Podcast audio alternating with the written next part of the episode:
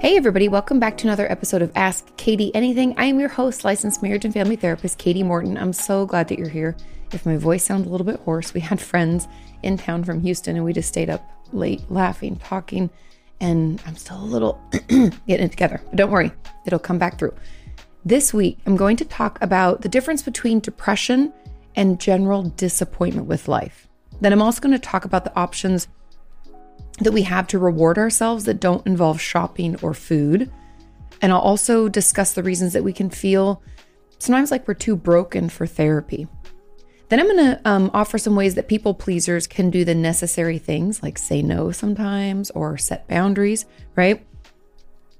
Um, without too much stress about hurting someone's feelings. And then I'm going to talk about the difference between rumination and healthy processing. And finally, I'll explain what fear of rejection is and how it differs from fear of abandonment. A lot of this or that this week. It's funny how we have kind of trends in our questions. So there'll be a lot of comparisons. I pulled out my DSM because there's a couple of them I'm going to want to reference that as a touch point for comparisons. But without further ado, let's jump into that first question. Question number one says Hey, Kati, my question's about distinguishing between depression or another mental disorder and general disappointment or dissatisfaction with life. What would you say to someone who was not feeling happy about being alive, but all, but also not necessarily depressed or mentally ill? What if you just feel like you don't like life and you don't particularly enjoy it? What if your dissatisfaction with life is just a combination of your personality, your resilience, and the fact that life can really suck, or at least feel like more effort than it's worth? I can see so many reasons for not liking life, even if you're not mentally ill. I know you dig deeper to see if there's another issue going on, but what if a person is stuck feeling like this for years on end and it's actually not a sign of mental problems? For example, the author of a book on happiness recently wrote that he, quote unquote, didn't have an emotional problem like depression, but a discontentment problem, just not liking life. I too went from completely suicidal to just generally preferring not to live. This, among other things, has made me wonder do you really think being excited about life is the baseline or default for most that most healthy people should feel? What makes us think the default wouldn't be a mild state of depression and despondency with life? Thank you for taking, taking the time to answer our questions. I hope you're taking care of yourself. I am. It was really good to connect with friends. So, this is a wonderful question. Let's get into it. Now, when we talk about depression, remember I brought out my DSM? When we talk about depression, we're not talking about one symptom like anhedonia. For those of you who don't know, anhedonia is a symptom of depression that is like we just don't enjoy what we used to enjoy. We're kind of blah, right? That is a piece of it, but that's not the whole story. Remember, depression means that we have five or more of the following as well as, okay, so five or more of these, plus we must have a depressed mood, okay, and a loss of interest or pleasure.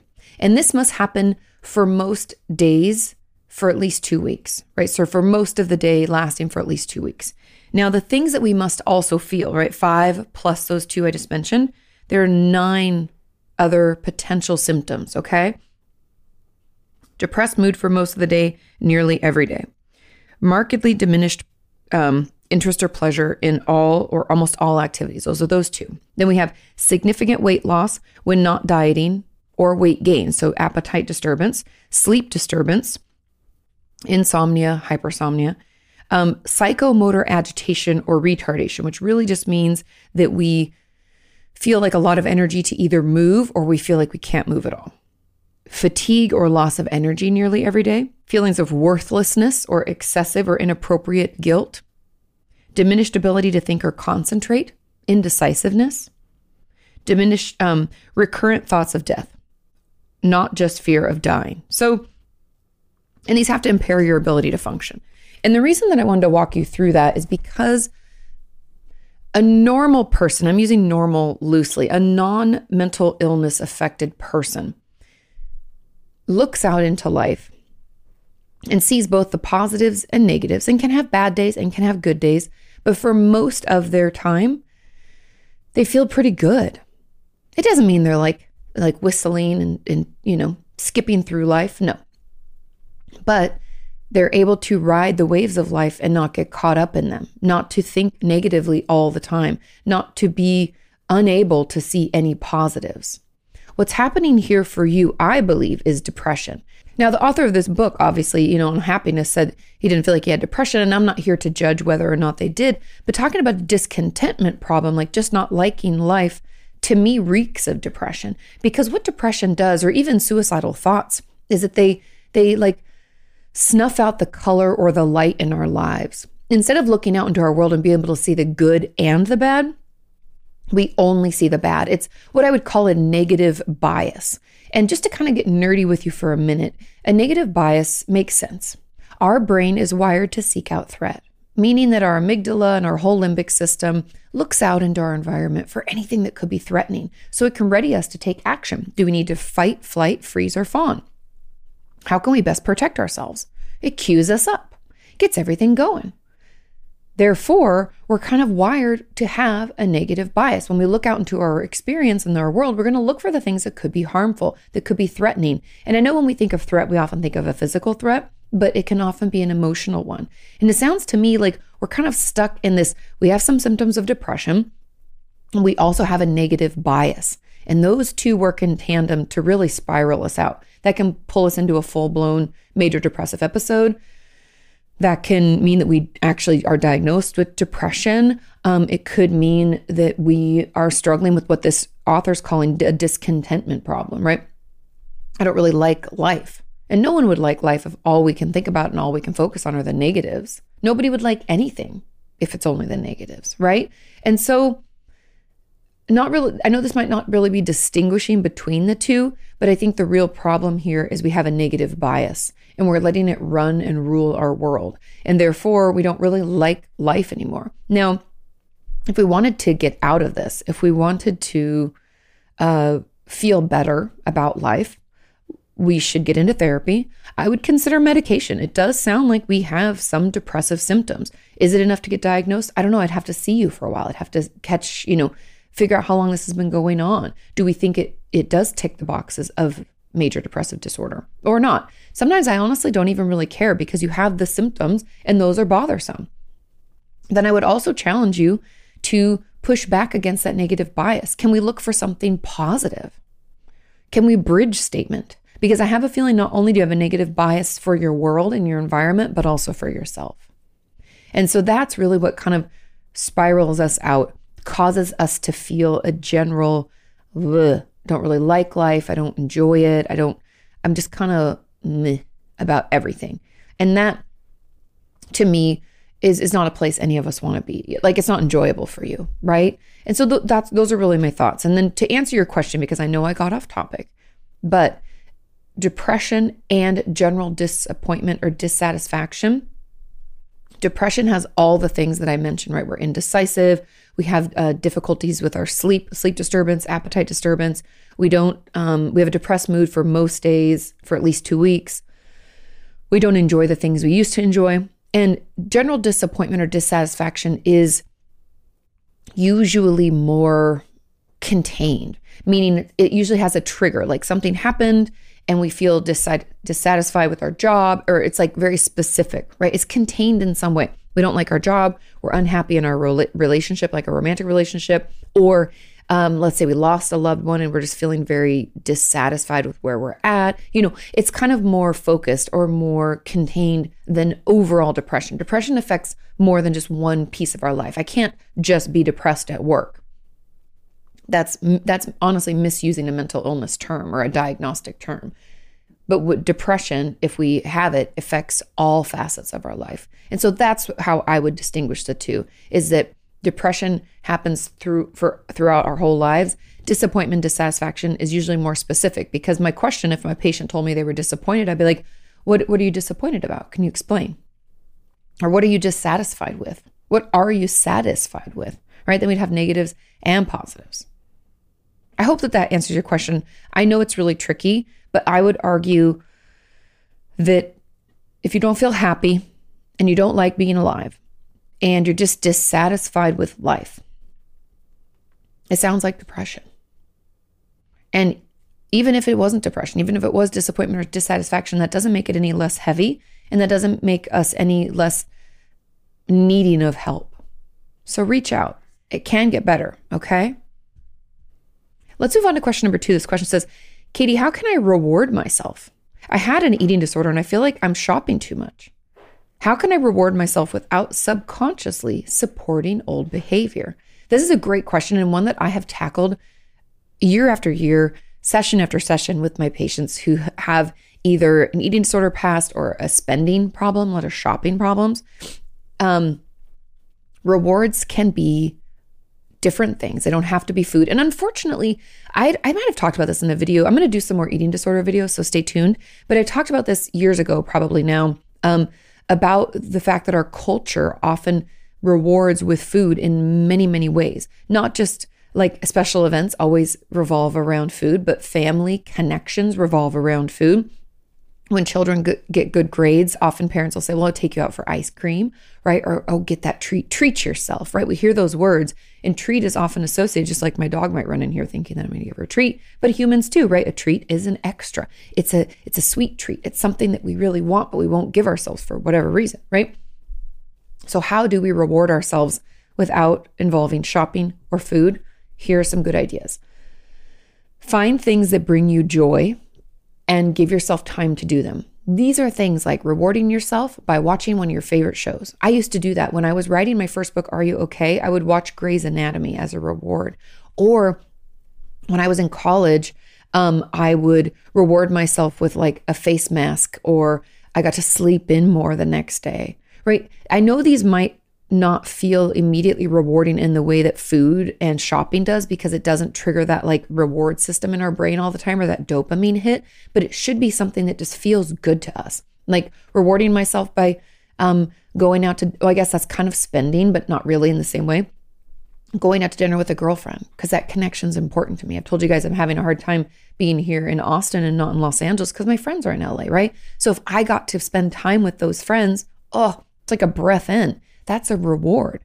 So instead of thinking of reward as something that we eat or purchase, let's think of it as an experience. Like instead of, I don't know, um, doing laundry tonight because I should, what's something that I want to do? Do I want to watch this movie? Do I want to um, get in my cozy clothes? Do I want to take a bath? Do I want to put a face mask on? Do I want to finally dive into that book I've been dying to read? Do I want to catch up with a friend on the phone? All of those are ways we can reward ourselves that don't cost money or revolve around food. And I think we have to start thinking about reward differently. And like I said at the beginning, you won't get that immediate hit like you might when you bought an item or ate a food. But trust me when I tell you that the, the good feeling associated with it lasts much, much longer. Okay, let's move on to question number three. Question number three says, I feel like I'm too broken for therapy. I have a fear of abandonment, and I think it makes therapy really hard for me. It can. I find it so hard to actually get help because I'm so afraid of losing my therapist. I don't want to open up and get attached because I know it's not forever. And the more I share, the more afraid I am that she's going to leave me. I can't stop thinking about my therapist when I'm not there. Like, she is she okay? Is she going to quit or get sick or cancel or something? And then I feel crazy for thinking so much about therapy. Sometimes I just think I would be better off, I would be better not getting any help at all because having a therapist seems to make my anxiety worse. I tried telling my therapist a little bit about my fear of her leaving, and she was really nice and honest. And basically, she said that she's there to support me now, but eventually it will end. And there are things that are not in her control. And this therapy is not going to be forever. Even though I knew all that, hearing it made me feel worse, and I completely broke down. Is it possible that therapy just isn't for me? Sorry for the long question. I hope this makes sense. It totally makes sense. And there's a comment on top of this, but let's just dive right in. Now, there's two components I want to address. Number one, the feeling like we're too broken for therapy. I always believe that that thought process or that phrase comes from shame. Because if you recall, um, shame believes that something is inherently wrong with us. Like we are faulty in some way. It's not the same as guilt or embarrassment, right? Guilt is like, oh, I did something wrong. Embarrassment's like, oh my God, I wish I didn't do that. Shame is something's wrong with me. Like I'm inherently broken. And so that belief that you're too broken for therapy, I always believe is a shame thought. And I think shame that's is often born out of trauma or born out of some kind of abuse in our past, like neglect or physical, sexual, emotional abuse of any kind. Um, you know, because or even bullying. Because if we're told over and over again or or made to believe over and over again that we're not okay and that something is wrong with us, we start to accept that as fact, right? And so I just want to address that piece first, even though I know that's not really your question. But whenever I hear that, I always think, oh, shame. And the best way for us to navigate that is to start talking about it, start talking about feeling broken and assessing where that comes from. Be curious, not judgmental about its origins. When did I start thinking this? Have I thought it as long as I can remember? Has anybody in my life told me that I'm too much, that I'm too sensitive, that I'm too intense, that um, I'm not good enough, that something's wrong with me? Like, why do you think like that? Ugh. Have people said that to you? When did that happen? How did that feel? Are we still telling ourselves those things? Just some food for thought, okay? Now let's dig into this fear of abandonment because I it's definitely present, but I also am very curious about attachment. And Fear of abandonment can be part of borderline personality disorder. I don't want to forget to mention that. It doesn't mean that you have BPD. Like fear of abandonment isn't like, oh, automatically BPD. There are a lot of other symptoms that are a piece a part of that, but I'm curious what your relationship is with your parents. And the reason I bring this up is because of something called reactive attachment disorder. Now, in your case, you're very clingy and you can't stop thinking about your therapist. You're almost obsessed with her. And so reactive attachment is kind of the opposite. It's like when our parents want to reach out and support us, we're like, mm, we don't want it. We don't like it. We withdraw a lot. It's usually diagnosed before the age of five, but for many of us, you know, we weren't, if we were not well taken care of by our parents, hence the reactive attachment, then we might not have been diagnosed properly because we didn't get the help that we needed or the care that we needed. Um, we see it a lot, or I've seen it a lot in my um, work as a therapist with children who were passed around in foster care a lot or had multiple caregivers. This could be because their parents um, got divorced and they had to get passed back and forth, you know, a lot, and it was very dysregulating to them. Could be the foster care system, could be adoption, could be um, any number of things. If uh, maybe family difficulties, and maybe you were part, like your dad or mom was part of the armed forces, so you moved around a lot, and so you'd have maybe your parents come and going in and out of service. That can happen too. So there's a lot of different reasons our parents can be inconsistent and we can have to change caregivers frequently. And all of that can lead to these kinds of pushing back and withdrawing when parents or caregivers try to reach out and support us and can feel very unsafe to trust anybody because of that inconsistency. So I just want to put that out there because that's something I don't think I've talked about before, maybe in a video like years and years ago. And it doesn't sound like that's how it's presenting for you right now, but I'm curious about your childhood in that vein and if any of that rings true. But specifically for this, when it comes to your therapist and the obsession with her, there's clearly an attachment wound. And I'm going to, whenever there's an attachment wound, I'm going to jump to inner child work. And I know for a lot of us, it's really woo woo, but I have a workshop on my website at katimorton.com. I'd encourage you to check it out if you can afford it. I think it's like 20 or 30 bucks. Um, I forget because I'm not looking at it right now, but go and check it out. Um, also, let your therapist know. Say, hey, I asked a question to this weird therapist on the internet, and she recommended inner child work because what's happening when we feel like we want to always be around someone and we're so scared they're going to leave us and we want to just keep them so close. We'd we'd love to just like hold on to them constantly. When we have that urge when the, when that's like it feels like a visceral response. Like we can't not do that we obsess about them. What that tells me is we're trying to take, especially in therapy setting, but we're trying to take this one caregiver that we have, your therapist, who's consistent, who's supportive, who's loving, and shows up for you in a real way. We're trying to put them into an older wound that's not theirs to fill. And I know it feels like, but it will because they're consistent. They'll do this for me. This is going to be great. It'll be fine. I'll feel better. Mm-mm. Unfortunately, when we don't get those needs met when we're children, when we're little, when we needed it most, having someone in our adult life try to fill that void is just never going to be right. It will never quite fit right. And that person will never quite be available enough. And they can't show up for us in quite the right way all the time, right? We have no control over other people. All we can control is ourselves. And because of the inconsistency in other people, because hello, we're human, that can cause a re traumatization. And so, to prevent that from happening, we have to offer ourselves the love and support that we need. And I know you might be thinking, Kati, what the hell does that mean? Well, what that means is that when you feel this urge for her, like your fear that she's going to leave, oh my God, she's not going to be here for me forever. I want therapy to last forever, blah, blah, blah. Can you, as a random example, I talked about this actually on TikTok recently, can you look into the mirror and say to yourself, you know what? Even if she leaves, I got you. I'm here for you. We're going to be okay.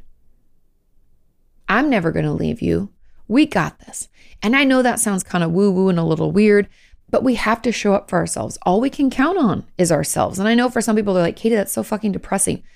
Maybe, but it's the truth. We can only count on ourselves. And so not, sometimes we have to have like a come to Jesus with ourselves where we offer the love, the support, the consistency that we needed.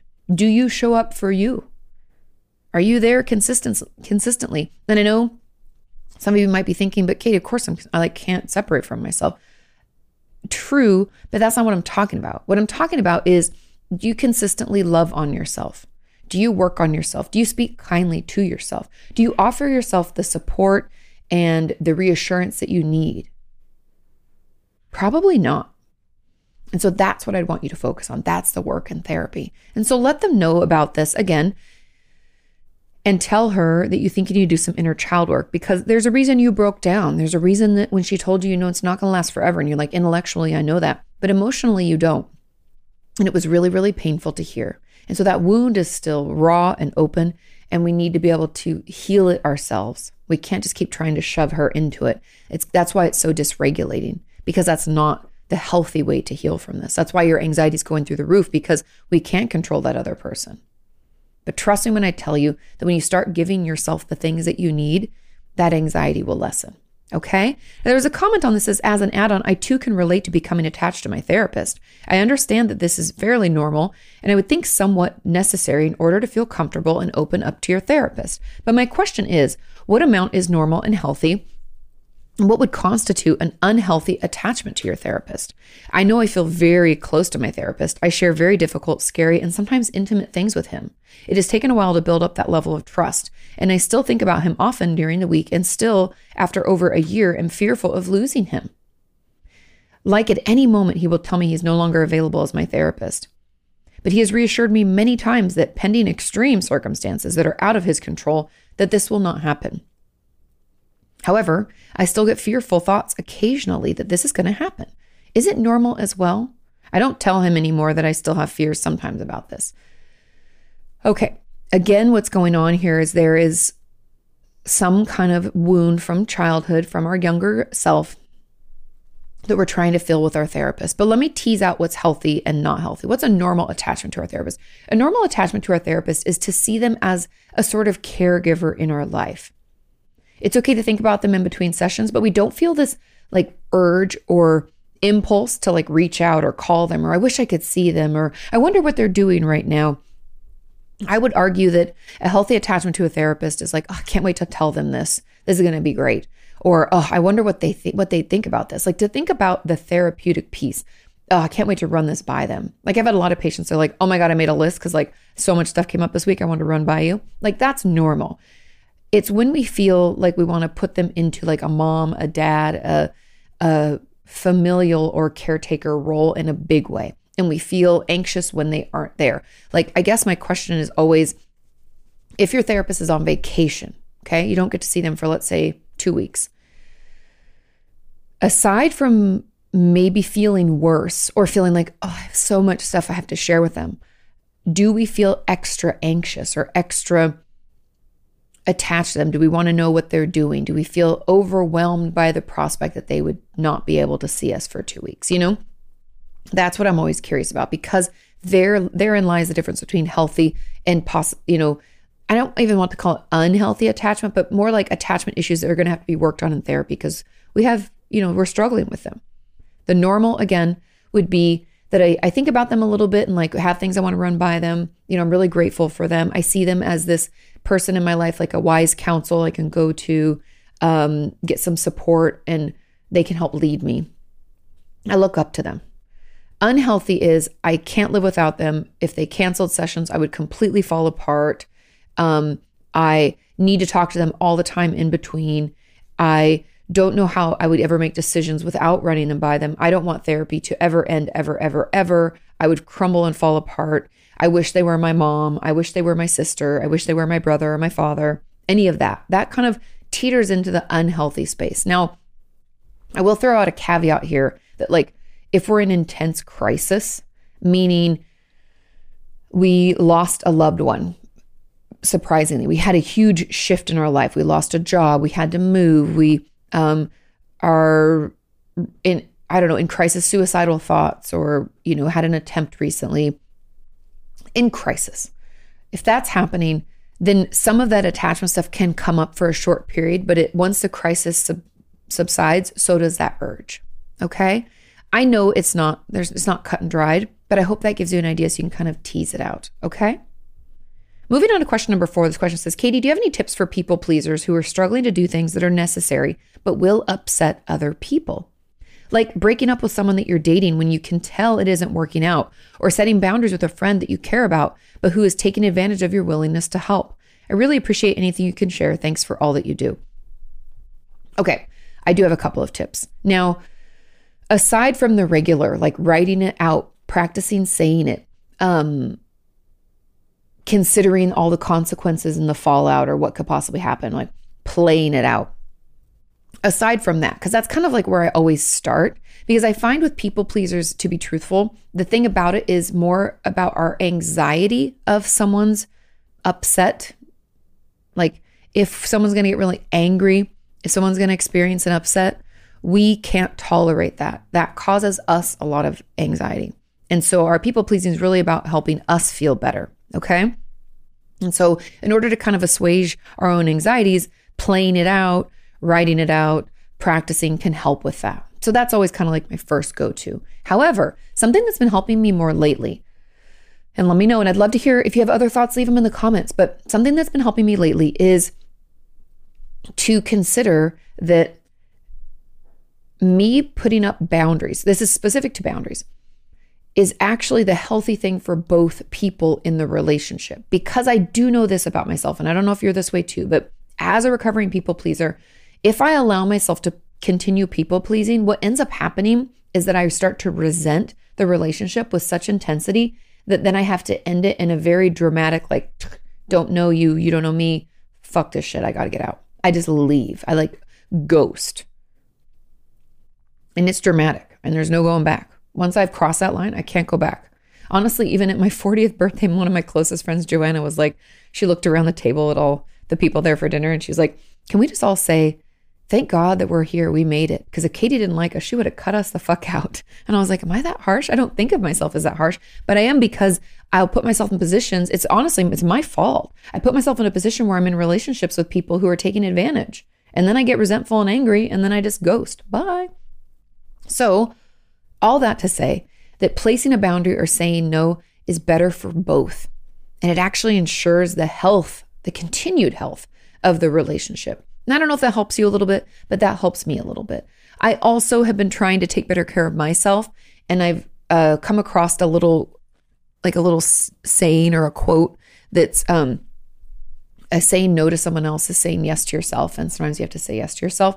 And that's helped a little bit too. But actual usable tips, not just thoughts that I have, are the fact that staying in an unhealthy or unhappy relationship is never actually going to make that person feel good. Imagine you're them and you're in a romantic relationship with someone and they don't even actually like you, but they're too afraid to break up with you. How would that make you feel? And sometimes I use my people pleasing like that to like get motivate me to do things. Or like, what if you were the other person on that side where where a boundary should exist and you're starting to feel burnt out by that relationship but you don't know you don't know about boundaries you don't know how to set them right like sometimes it helps to put ourselves in the other position and recognize that us sticking with it because of our own discomfort is actually kind of selfish and it's actually hurting other people and us I don't know if those things help, but that's kind of how I deal with it. Obviously, that first piece of like playing it out and writing it out and thinking about it helps us process it through and better manage. But I also think that, you know, sometimes putting myself in the other person's position because people pleasing is such a innate part of who I am. Um, it helps me see it from that perspective. And then I'm like, oh, I don't want to do that. Right. And then I can like use my people pleasing for good. I hope that that helps. Keep me posted. Okay. Let's move on to question number five. This question says Hi, Kati. Could you talk about the difference between healthy emotional processing versus rumination? Now, that's the question. There's a comment on it. Let's dive in. Now, when we're healthily emotionally processing something, that means that we give ourselves time to feel it as we experience it and not stuff it down. We acknowledge what the emotion is, we try to identify it. We try to experience it in our bodies. Where is it coming up? Is it in my neck? Is it in my stomach? Is it in my fist? Where is it? How am I feeling it? Where did this come from? I talk to people about it and I move past it. Rumination never ends. That's the big difference. They can start out kind of similar, but I would argue that when we're ruminating, we're not identifying where it is in our bodies. We're not actually doing any process based work. We're not journaling about it in a helpful way, meaning asking ourselves tough questions, trying to figure out where it's coming from. Rumination is repeats. And so notice if while you're quote unquote processing something, are you just repeating the same statements over and over and over again? Like, I'll even be honest, sometimes in my journaling, I'll notice I'll be like, I feel like I just keep writing the same fucking thing. That's rumination. I'm ruminating about something because I don't know what to do with it yet. And rumination in and of itself isn't bad, but it doesn't get us anywhere. Rumination is like a hamster wheel, whereas healthy emotional processing is like, you know, taking an escalator. Like we're moving, we're going, we're grooving. And so we don't want to ruminate for very long. We don't want to get stuck all the time. That gets us nowhere, right? It makes us feel worse. And so pay attention. Am I able to identify the emotion? Could I tell you where it is in my body, maybe? Am I questioning things and coming to new realizations about the situation? Or is it just Groundhog's Day? Am I just repeating the same thing over and over and over? And in there, you'll have your answer. Now, there's a comment that said, speaking of healthy processing, what does healthy processing look like in terms of trauma? When I think about my trauma, I normally am either dysregulated or void of all emotion. What is a healthy amount of emotion to feel when processing? Trauma is tricky because it can feel like a dam that we're going to bust and it was going to wash us out. We're going to drown in our emotions, right? I've heard that from a lot of you that it's like we're too scared. And so the truth about this is that when we're processing trauma, we should feel it ramp up let's say we put our emotions on a scale of zero to 10, zero being like, I'm asleep. But if you have trauma, maybe not, because that could be flashing. Zero being like, I'm just so calm. 10 being like dissociated, right? The goal of trauma work is to get us to move from zero to five or six and then use our, our skills, our tools, our resources to calm our system back down. Meaning that, like, if I start to feel it ramp up, I feel my nervous system get queued up. I'm talking about, I'm processing a really tough trauma. I start to feel, oh, it's feeling in my throat. I like give a signal to my therapist. We we stop and she says, "Can you feel the chair on your back? Can you feel your clothes on your body? What does your your sweater feel like against your forearm? Can you clench and release your fists? Can you look around the room and tell me the number of things you see that are blue? We do some grounding techniques. We try to bring you back. Then I might after we kind of come back in like oh, then I might say, Can you tell me where you felt that? Or can you tell me what you were experiencing a little bit? And bring you back just a little bit so that we can kind of work through it. So it's kind of that going up, but coming back. We should not, ideally, it, it will happen, but ideally, we should not dissociate when we're doing trauma work because, as I've talked about over and over, when we're actually dissociated, we're not able to process. Like our brain isn't present. So we're not going to make the like the progress that we're going to want in our trauma work. And so we want to make sure that we're in our bodies. We want to make sure that our nervous system is regulated as best it can be. We might have to do a full body shake. That might mean we take we bring ice with us to therapy and we like hold ice in our mouth or in our hands or we drink really cold water or we splash some cold water on our face just to bring us back. And so the healthy amount of emotion to feel about processing is like any level, but we shouldn't be pushing ourselves to dissociation. Our therapist should be helping us bring it back down. Okay. Final question, question number six says, Hey, Kati, can you explain the fear of rejection versus fear of abandonment? I feel like a lot of people think it's the same. I have complex PTSD and I don't fear abandonment. I actually expect it. But my goodness, I won't ever ask a man out or make the first move. It scares me. Goodbye hurts a little, but go away. Hmm. I'm hyper analyzing everything I said and did. My fear of rejection is so bad that I've broken up with someone that I've dated. Um, oh, so bad I've broken up with someone I dated. Okay, and there's a comment on this as well. Now, fear of rejection is the fear of being unaccepted. Now, fear of abandonment is fear of losing someone close to you. So I feel like the thing about rejection, and I know we could, it is tricky because there probably is a lot of overlap in this, you know, like Venn diagram. We have fear of rejection and fear of abandonment. There's probably some overlap in there because you said like you, um, you have fear of rejection so bad that you've broken up with someone you've dated. And I wonder because my hypothesis is, or the way I believe it, is that fear of rejection means they don't know us and fear of abandonment means that they do. And so when someone abandons us, that means that we cared for them, they cared for us. We thought there was this mutual caring, loving, whatever. And then they left. So I might argue that your boyfriend or the girlfriend or whoever you broke up with was more of an abandonment fear. We were afraid they were going to leave us. And so we left them first. We cut and ran. Fear of rejection is someone's not going to accept me. That might prevent us from sharing more in relationships, that fear of rejection. Like, oh, if I tell them this piece of me, they won't like me. And so that's how I differentiate them. And again, I think there might be some of that overlap in our Venn diagram. We might, you know, they might both have part of that, like the, I think fear of abandonment could live partially in fear of rejection right? Like if I let them get to know, or if they get to know me, then they won't like me, kind of thing. Um, there's a little bit of some symptomology overlap, but that's how I and my brain kind of tease them out.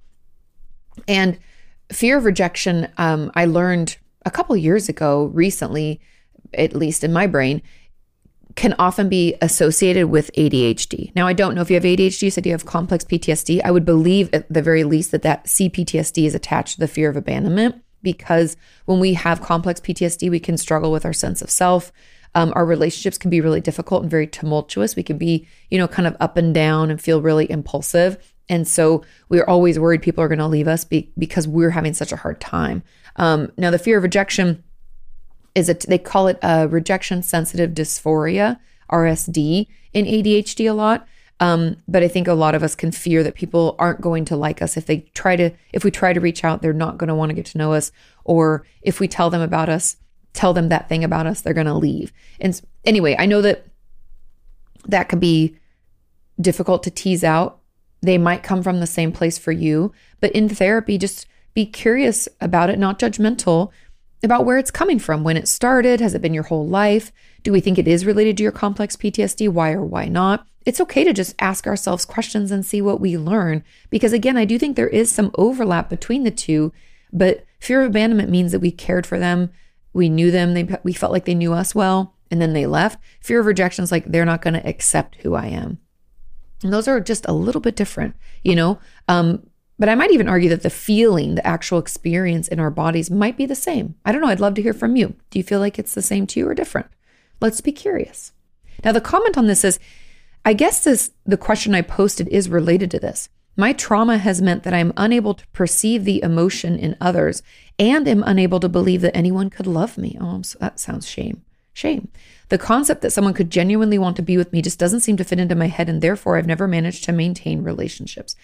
Yes, that could affect it. And the reason I, I know this isn't, there's no real question here, but you can see how trauma and shame hang out together, right? Shame is I'm something's inherently wrong with me. So that could feed into both of these things fear of rejection and abandonment. If I tell you that about me, you're not going to like me. Shame. I'm so broken. If you see that, you're going to leave. Or abandonment, I've let you in and you know me, and there's no way that you're going to stick around. The thought that anybody would ever want to be around me, I'm so icky. I'm so gross. I'm so broken. I'm so messed up. I'm so, I'm too much. People will always leave right? And those false beliefs that come out of our trauma can hang with us and affect our lives going forward, which is why it's so important to let our therapists know that we're experiencing these things and to start being curious, not judgmental about it. So we can learn where it's coming from, when it started, um, where it, you know, what what triggers it. What does help it? Is there anything that has helped it? Let's just be curious about this so that then we can kind of untangle it and better manage it. I love those visuals on Instagram I've been seeing lately where it's like it shows a bunch of colored dots and it says when I feel it and it shows it all messy like you know purples and yellows are all all swirled together in a ball. And it says after I've thought about it and processed it and it shows them laid out like in a rainbow. It's beautiful because that's kind of what it is. When we have all these experiences like, oh, I have so much fear of rejection, so much fear of abandonment. I feel so scared. I feel so overwhelmed. It starts to feel like that big, messy ball of colors, right? I don't even know what to make of it. I don't know what I'm even feeling. Ugh, it's all mixed up. We have that. And then we start teasing it out. We start being curious, not judgmental. Oh, I think I'm feeling afraid because of this. Okay, put that ball there, that one there. We start to slowly make sense of, or at least slow down the racing thoughts, help us see it more clearly, and get some understanding about our emotional response. And then it lies in that beautiful, nice line. Um, so take your time with it. We all feel that way. I feel like that's something that we all go through in life in general is feeling like we have so many thoughts and emotions, so many uh, things swirling in our heads. We don't really know how to make sense of it. And so we have to take our time. We have to uh, journal about it. We have to talk to people about it. We have to talk to our therapist about it. We have to be curious about it so that we can slowly put it back into order so it doesn't feel so chaotic. Okay? You can get there. I know you can. It takes a little extra work, but trust me, you're worth it. Thank you so much for listening and watching. Thank you for sending in your questions. Thank you for sharing this podcast. It really, really does help. Give us five stars over on Apple Podcasts or wherever you listen to your podcast that they'd let you rate it. I love you all. Have a wonderful week. Do your homework, and I'll see you next time.